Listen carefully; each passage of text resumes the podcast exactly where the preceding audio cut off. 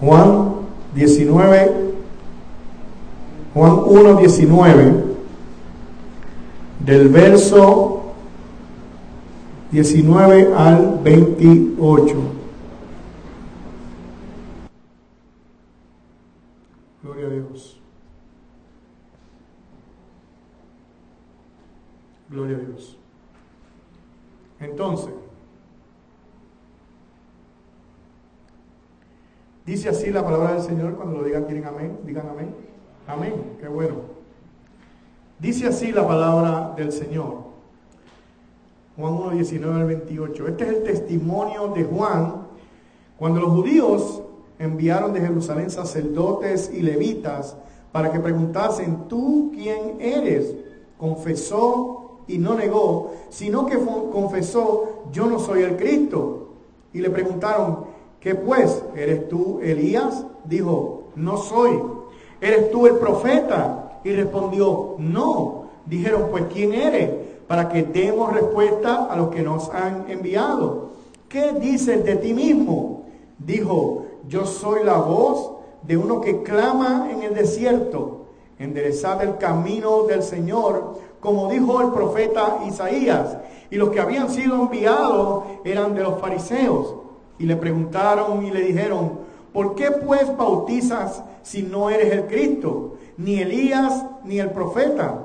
Juan le respondió diciendo, yo bautizo con agua, mas en medio de vosotros está uno, quien vosotros no conocéis, este es el que viene después de mí, el que es antes de mí, del cual yo no soy digno de desatar la correa del calzado. Estas cosas sucedieron en Betábara, al otro lado del Jordán, donde estaba Juan bautizando, donde Juan estaba bautizando. Gracias te damos, Señor, una vez más por este eh, servicio de esta tarde, que hemos venido aquí a adorar y a glorificar tu nombre, Señor. Y ahora ha llegado la parte de predicar tu palabra, Señor. Tu palabra bendita, tu palabra gloriosa, que la misma penetre en lo profundo de nuestros corazones, Señor amado. Y que ella, Señor, nos edifique, Señor y cambie nuestros corazones, nos redarguya y nos haga ver la grandeza y las maravillas de tu, de tu nombre, Señor amado, a través de la misma. Gracias, Señor, por esta porción que hemos leído, esperando que sea de bendición a nuestras vidas y que hoy salgamos de aquí con más conocimiento del que hemos llegado, Señor. Para gloria y honra tuya te pedimos esto. Amén y amén. Como dijimos ahorita, eh, hemos comenzado una serie nueva sobre el Evangelio de Juan y ya vamos por el versículo 19. Eh, hablamos anteriormente de cómo Juan presenta a Jesucristo cuando él dice que Jesucristo es la luz del mundo y también dice que él es el verbo hecho carne. Así que Pablo está hablando, eh, perdón, Pablo no Juan está hablando sobre estas cosas. Y de los cuatro evangelios, Mateo, Marcos, Lucas y Juan, Juan es el que más específico y más claro presenta a Jesús. Más, se ve el propósito de Juan en el mismo primer versículo. En el principio era el verbo y el verbo era con Dios y el verbo era Dios. Y lo que Juan quiere es que nosotros veamos a nuestro Señor Jesucristo como Dios mismo, hecho carne. Y él deja ver eso desde el primer versículo que él escribe. Eh, de, los, cuatro evangelios es el que más claro tiene eh, su propósito. Y en estos primeros 18 versículos que hemos hablado durante estas pasadas semanas, hemos visto un intercambio entre los que, los que están hablando. Primero habló Juan, después habló Juan el Bautista, después habló Juan, y a veces no sabíamos si el que estaba hablando era Juan el Bautista o era Juan. Bueno, pues resulta que los versículos que hemos leído eh, en, esta, en esta mañana, en esta tarde, el, autor o el que está hablando es Juan el Bautista.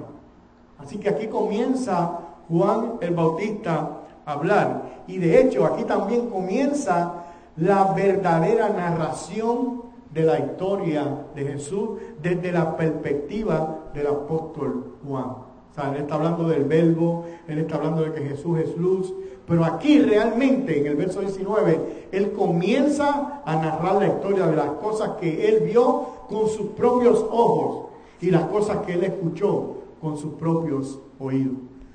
Y él comienza narrando esta historia en el verso 19 eh, de cómo comenzó el ministerio de alguien que se llamó Juan el Bautista. No necesitamos entrar en quién es Juan el Bautista, ya hemos hablado de Juan el Bautista en ocasiones anteriores. Ya dijimos que es hijo de un sacerdote, que su nacimiento eh, fue anunciado por un ángel y que el ministerio de Juan era preparar el camino de nuestro Señor y Salvador eh, Jesucristo. Pero el verso 19 dice, este es el testimonio de Juan. Y cuando dice que es el testimonio de Juan, no está hablando de Juan el apóstol, el que escribió esta epístola, está hablando de Juan el Bautista. ¿Ok? Y dice, cuando los judíos enviaron de Jerusalén sacerdotes y levitas para que le preguntasen, tú quién eres. Le voy a pedir que, si usted tiene su Biblia abierta y no la cierre, vamos a ir verso por verso eh, hasta que lleguemos al último verso que fue el 28 que leímos y ahí terminamos eh, en esta tarde. Así que el 19 nos está diciendo algo aquí. Eh, los judíos enviaron de Jerusalén sacerdotes y levitas para que le preguntasen a Juan quién era él. ¿Quién era él? y como dijimos ahorita, todos sabemos quién era Juan el Bautista. Él era hijo de Zacarías, un sacerdote. Así que por descendencia, como dicen por ahí en inglés, por default, Juan el Bautista era sacerdote. Porque hijo de sacerdote heredaba eh, ese ministerio del sacerdocio. Del sacerdocio. Eh, a la misma vez, si usted mira la vida de Juan el Bautista, fue el último de los profetas y el primer predicador.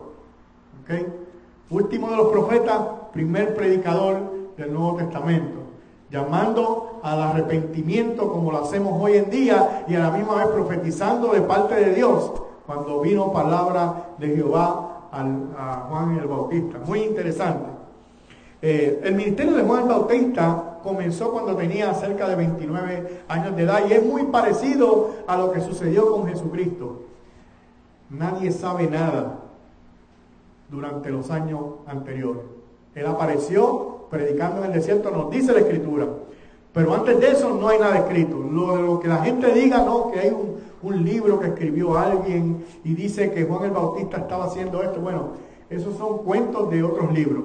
La Biblia no nos dice absolutamente nada acerca de la vida de Juan el Bautista, excepto cuando nació. Después de ahí no se vuelve a ver hablar nada de él hasta que está aquí predicando eh, en el desierto y llamando al arrepentimiento. Y este es un parecido que tiene con el ministerio de nuestro Señor Jesucristo, que realmente cuando eh, Jesucristo apareció también estuvo años que nadie supo realmente, eh, solamente por un vistazo que nos da la palabra del Señor cuando tenía 12 años y está en el templo. Antes de eso no se sabe nada, ni después de eso se sabe absolutamente nada, hasta que ya tiene cerca de 30, 29 años de edad. Un dato curioso eh, es que Jesús dice, Jesucristo dijo de Juan el Bautista, que nunca ha habido nadie más grande que él nacido de mujer. O sea que este hombre, Juan el Bautista, era alguien bien estimado de parte de nuestro Señor Jesucristo. Miren, en la Biblia hay muchos personajes bíblicos, pero cuando Jesús habla de todos ellos, dice que Juan el Bautista está por encima de ellos. ¿Y sabe qué?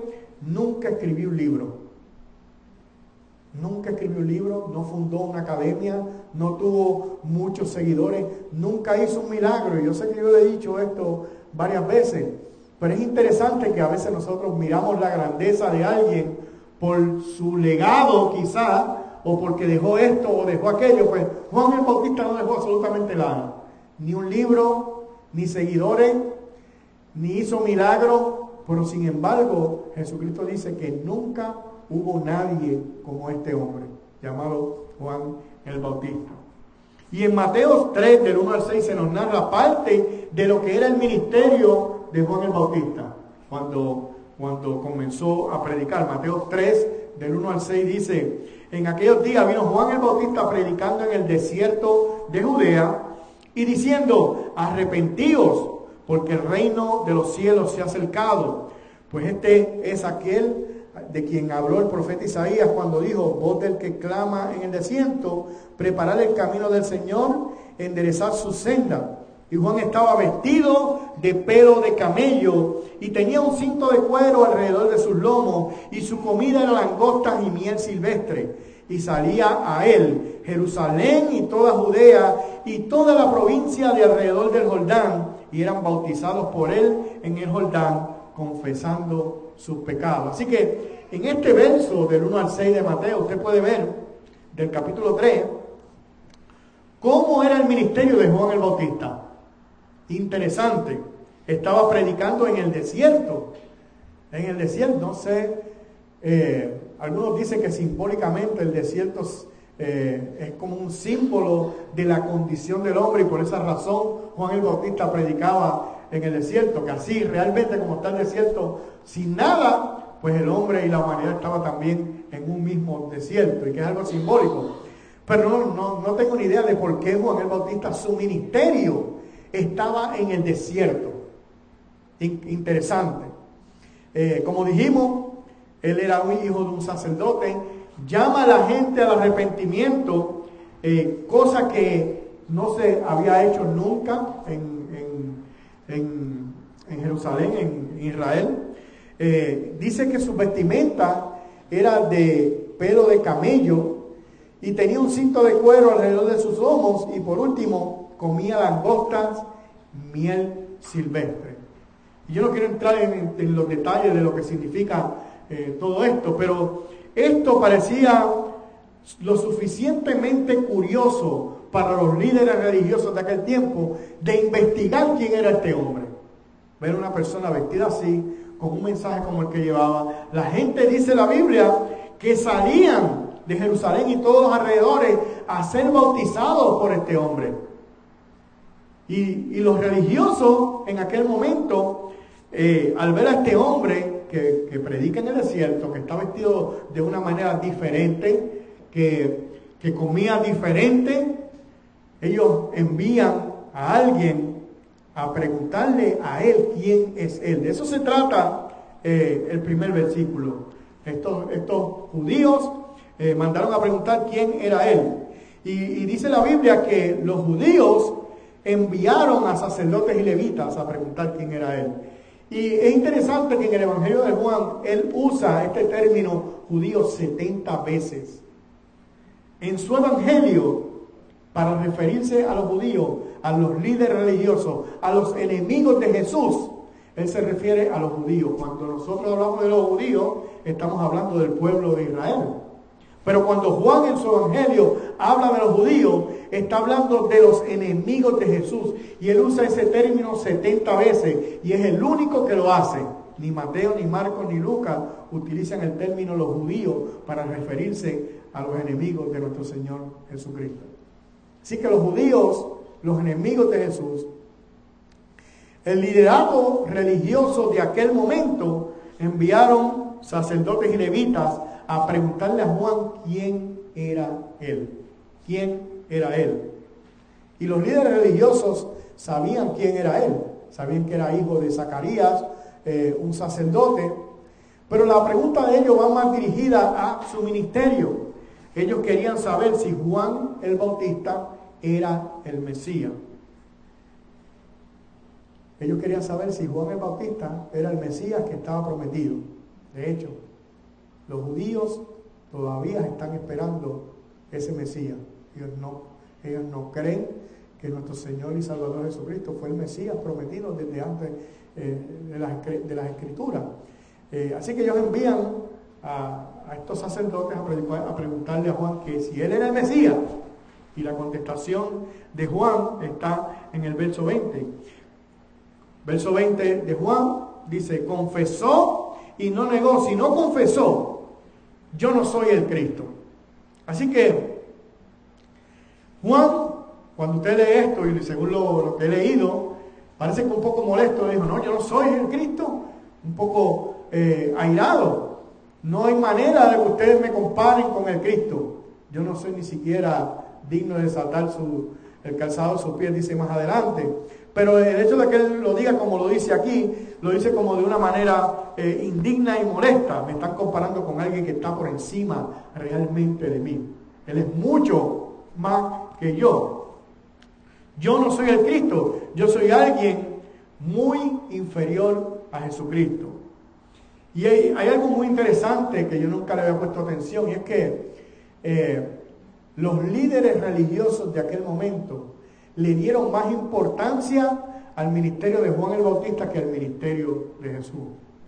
Tomaron el ministerio de Juan el Bautista más seriamente que el ministerio de Jesucristo. A, Juan el Bautista lo, lo entrevistan y le preguntan si es el Cristo. A Jesucristo solamente le dijeron el hijo del carpintero. No había ningún respeto por parte de los líderes religiosos de aquel momento hacia el ministerio de Jesucristo. Pero sin embargo, cuando se trata de Juan el Bautista, lo han entrevistado aquí, le preguntaron si realmente él era el Cristo. Así que es interesante ese dato. Cuando él dice que él no es el Cristo, entonces los líderes religiosos le volvieron a preguntar, pues, ¿qué, qué pues? En el verso 21, ¿eres tú Elías? Dijo, no soy. ¿Eres tú el profeta? Y respondió, no. Así que aquí están estos, sacerdotes y estos levitas entrevistando a Juan el Bautista porque quieren saber, quieren llegar al fondo eh, de su investigación de quién realmente es él. Claro, ellos están comandados, lo enviaron eh, a hacerle estas preguntas. Y cuando él dice que no, eh, pues entonces ¿quién tú eres? Tú eres Elías. Y él dice que no, que no es Elías. Pero sin embargo, eh, si usted lee la escritura en otros versos, pareciera ver que, Juan el Bautista dice que él sí es el Elías que está profetizado en el Antiguo Testamento. Así que cuando aquí le preguntan que si él es Elías, él dice no, uno podría confundirse. Bueno, la explicación de esto se encuentra es que la pregunta que le hacen estos religiosos es la pregunta sobre la profecía que está en Malaquías 4.5. Si usted va a Malaquías 4.5, dice, he aquí yo envío el profeta Elías antes de que venga el día de Jehová grande y terrible. Así que hay una profecía aquí que dice que antes de que venga el día de Jehová, el día en que Dios va a juzgar a todas las naciones, Elías va a venir. Y a ese Elías es que se están refiriendo estos eh, sacerdotes y levitas cuando le preguntan a Juan el Bautista si él es Elías. Tú eres el Elías que dice Malaquía. Y él dice, no, yo no soy ese Elías. Y entonces luego le preguntan, pues entonces tú eres el profeta. Y él responde que tampoco es el profeta. Y también esta pregunta se está refiriendo a un texto que está en Deuteronomio 18:15, que dice, profeta de en medio de ti, de tus hermanos como yo, te levantará Jehová tu Dios, a él oiréis. Así que esta profecía de que Dios iba a levantar un profeta de en medio de ella y que de ellos y que ellos lo iban a oír, es a la que ellos se refieren cuando le preguntan si él es el profeta. Porque recuerde, él sí es profeta y también es hijo de, un sacerdote, y también él dice que él es el que preparó el camino de nuestro Señor eh, Jesucristo. Así que cuando le preguntan si él es el Elías que va a venir, que dice Malaquías, no. Cuando le preguntan si él es el profeta que dijo Moisés, no tampoco. Y el verso 22 le dijeron, pues, ¿quién eres? Ya que he dicho tantas veces no. ¿Quién eres para que demos respuesta a lo que nos enviaron ¿Qué dicen de ti mismo? Así que ellos no saben qué le van a decir a las personas que lo enviaron, porque Juan no le ha dicho realmente eh, quién es. Ya te hemos dado opciones, te hemos dicho que si eres el Cristo, no, no eres el Cristo, no eres el Elías, no, no eres el profeta. Entonces, ¿quién tú eres? Por favor, dinos quién tú eres para que nosotros eh, podamos regresar a los que nos enviaron y darle la información a ellos de quién realmente tú eres. ¿Qué tú dices de ti mismo? Y el verso 23, ahí Juan el Bautista contesta, ¿quién es él? En el verso 23. Dijo, yo soy la voz de uno que clama en el desierto, enderezad el camino del Señor, como dijo el profeta Isaías. Y cuando, cuando Juan da esta contestación, si si nosotros no estuviéramos familiarizados con lo que dice la palabra del Señor, quizás no entenderíamos qué es lo que está diciendo Juan aquí cuando él responde quién es él. Eh, pero ya hemos dicho anteriormente sobre este texto que él se está refiriendo a un texto que está en Isaías 43. Si usted va a Isaías 43, Isaías dice, voz que clama en el desierto, preparad el camino a Jehová, enderezad calzada en la, la soledad a nuestro Dios. Así que Juan está diciendo, yo soy aquel que cientos de años antes el profeta Isaías vio y escribió en su libro, en Isaías 40, 43, eh, que iba a preparar el camino del Señor en el desierto. Él está diciendo que Isaías vio el futuro y escribió que iba a venir una persona que iba a predicar en el desierto y que iba a preparar el camino del Señor. Esa persona que vio Isaías, ese soy yo. Eso es lo que está diciendo eh, Juan el Bautista eh, aquí. Y el verso 24 dice, y los que habían sido enviados eran de los fariseos. Y aquí como que como que para un momento la narración y nos hace un, una nota. Eh, luego de tantas las preguntas, luego de que Juan el Bautista contesta quién, es, él, entonces dice que los que habían sido enviados eran de los fariseos. En el verso 19, cuando comenzamos a leer, eh, nos dice que los que habían sido enviados eran sacerdotes y levitas, y aquí nos dice que, que también eran fariseos, así que posiblemente Dentro de ese grupo que había sido enviado había sacerdotes, había levitas y también había eh, fariseos. Eh, y algunos piensan que el, asunto de hacer esta nota aquí, decir que eran fariseos por la pregunta que viene después de, especificar que había un fariseo. ¿Okay? Así que vamos a ver en el verso 26 por qué, cuál es la pregunta. Eh, el verso 25, perdón. Entonces tenemos fariseos, sacerdotes, levitas, eh, todo bajo la posible dirección de algo que se llamaba el Sanedrín. Eh, el Sanedrín era la corte suprema en el pueblo de Israel, estaba compuesto por 71 personas y el sumo sacerdote era el que dirigía el Sanedrín. El Sanedrín era dirigido por el sumo sacerdote con 70 eh, personas, hombres prominentes de la nación. Ese era lo que dirigía el pueblo de Israel. Y posiblemente este Sanedrín fue el que envió este grupo de fariseos, levitas y sacerdotes a preguntarle a Juan quién era él. Eh, y es interesante y debemos quizás solamente hacer una pequeña pausa y explicar quiénes eran los fariseos, porque los vamos a ver más adelante eh, durante el libro de Juan. Y no solamente en el libro de Juan, en todos los demás evangelios nosotros vemos los fariseos. A veces estamos tan familiarizados con los fariseos que, no, nos, eh, no nos detenemos a pensar quién realmente era. Pues era un grupo de personas judías que eh, representaban la, la parte política y religiosa de la nación. Esos eran los fariseos. Eh, cuando hablamos en el aspecto político, eh, estaban muy, muy ocupados en representar a los judíos como nación y eran hombres de negocios también. Pero cuando hablamos de la parte religiosa, representaban ante la nación la autoridad de su costumbre de enseñar oralmente.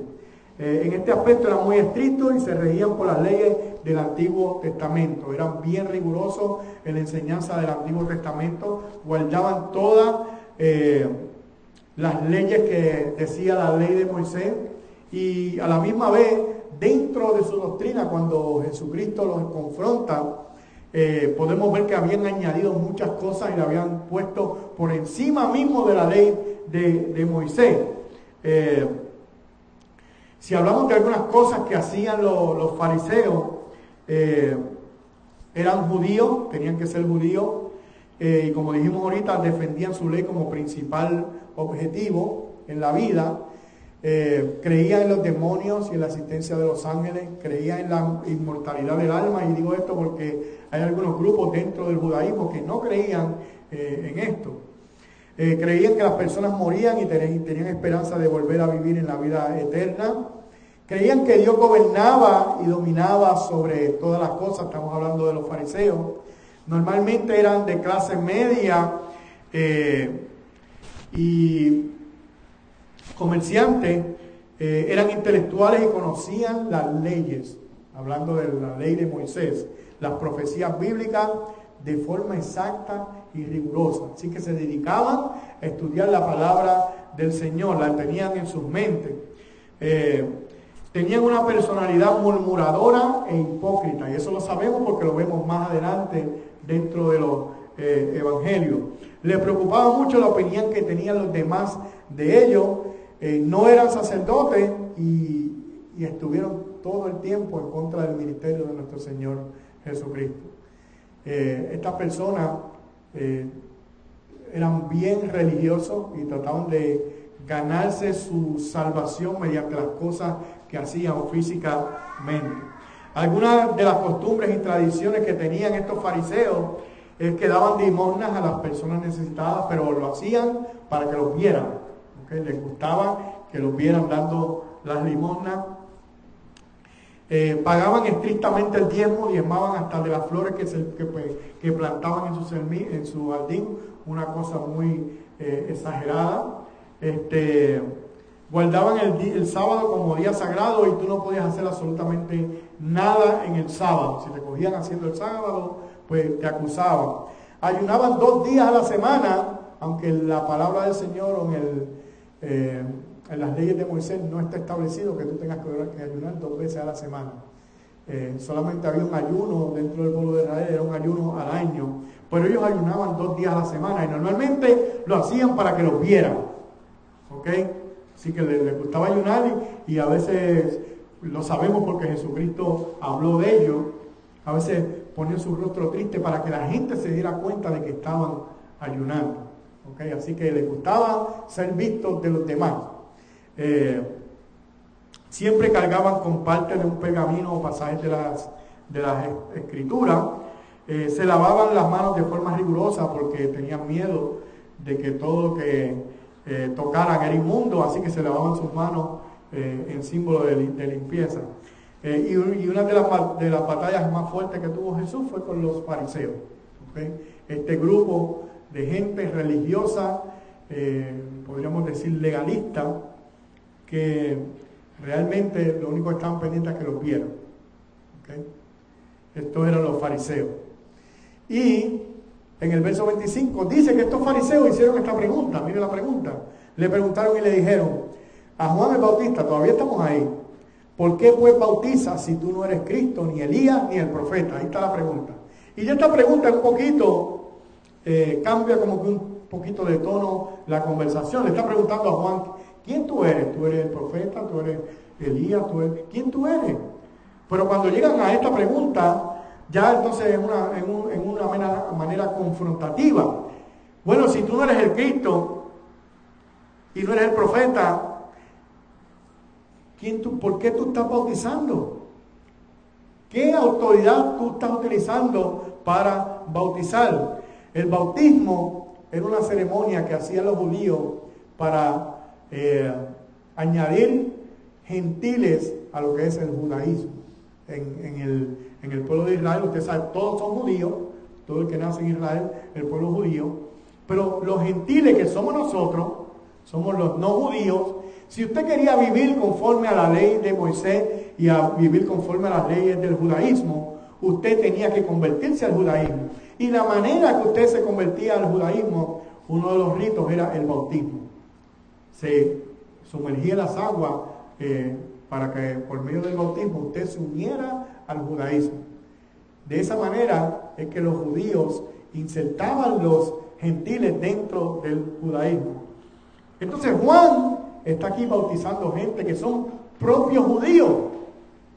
Lo que no tiene ningún sentido, porque nosotros hoy en día sabemos que el bautismo es un símbolo de que tú has nacido de nuevo, ¿verdad? Y que has sido convertido.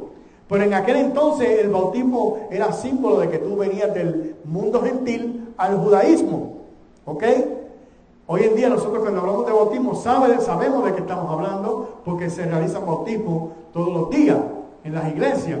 Pero en aquel entonces el bautismo era simplemente para un gentil convertirse al judaísmo. Y aquí está Juan el Bautista bautizando judíos que vienen al arrepentimiento. Algo que nunca había sucedido. Y es por esa razón que estos religiosos vienen donde él a preguntarle, ¿con qué autoridad tú estás bautizando judíos? ¿Con qué autoridad?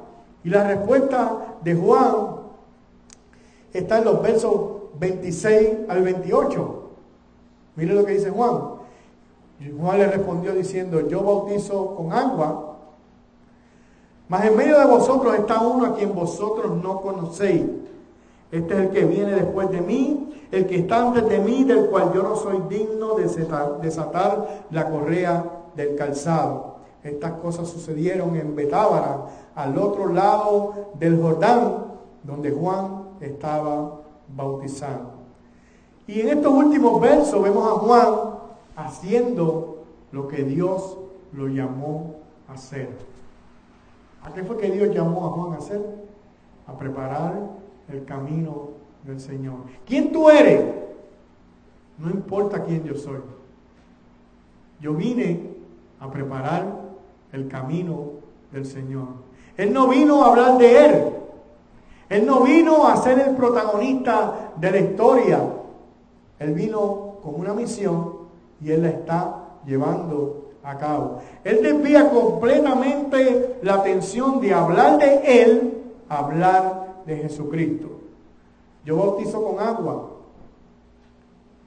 Yo lo único que hago es sumergirlos en el agua, pero hay uno más grande que yo y ustedes no lo conocen todavía. Está aquí, está en medio de ustedes. Y cuando Él dice que está en medio de ustedes, no es que estaba físicamente ahí, es que Él sabía que estaba vivo en esa época. Él estaba preparando el camino para Él. Y dice Juan que Él no es digno de desatar la correa del calzado de Él. Y usted sabe qué?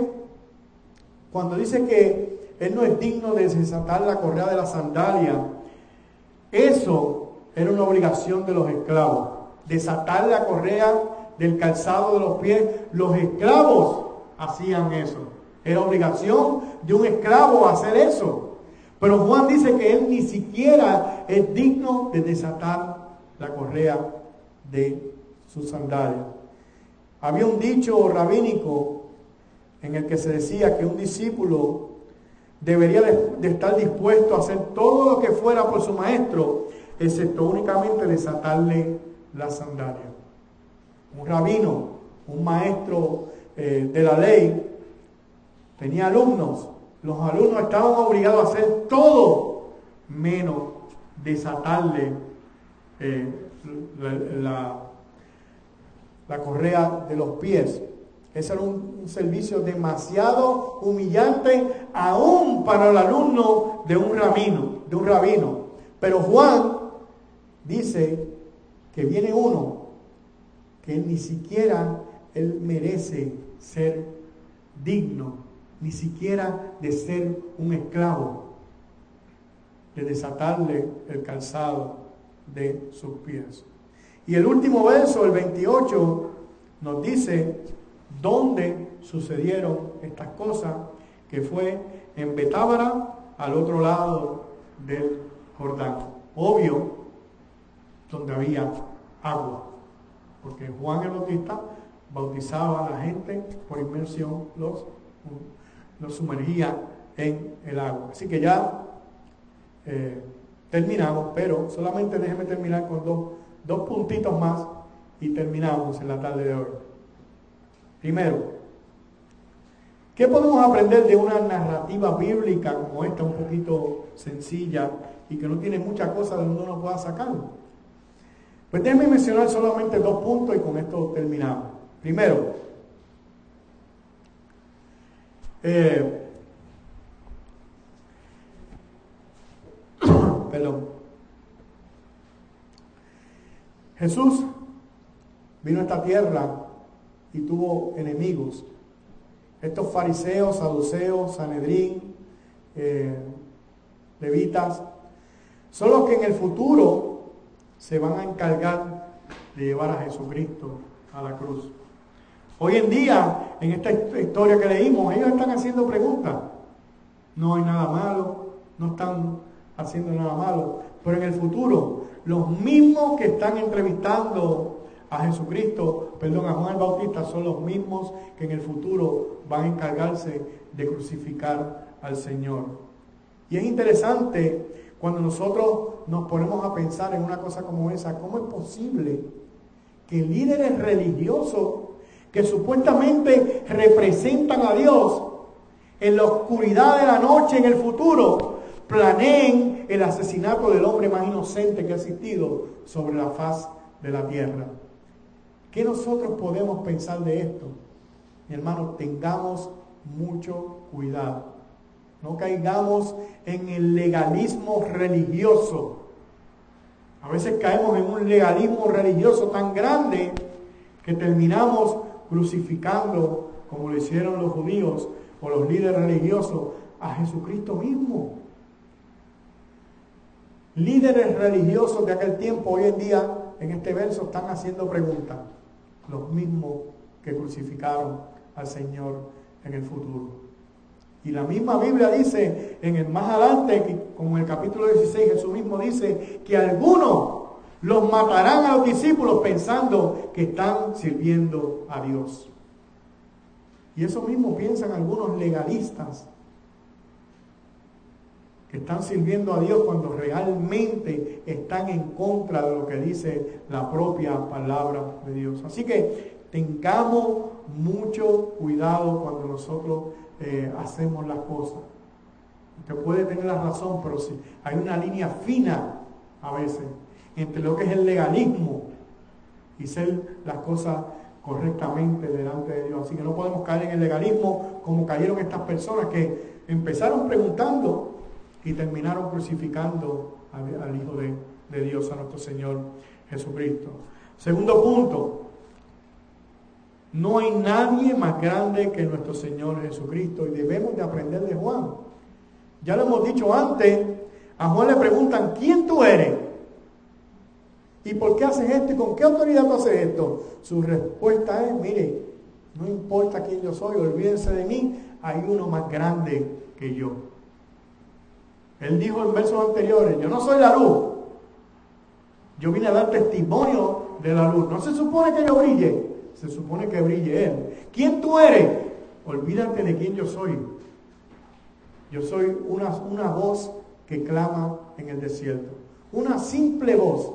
Y mi trabajo es dar testimonio del que viene tras mí, que es más grande que yo.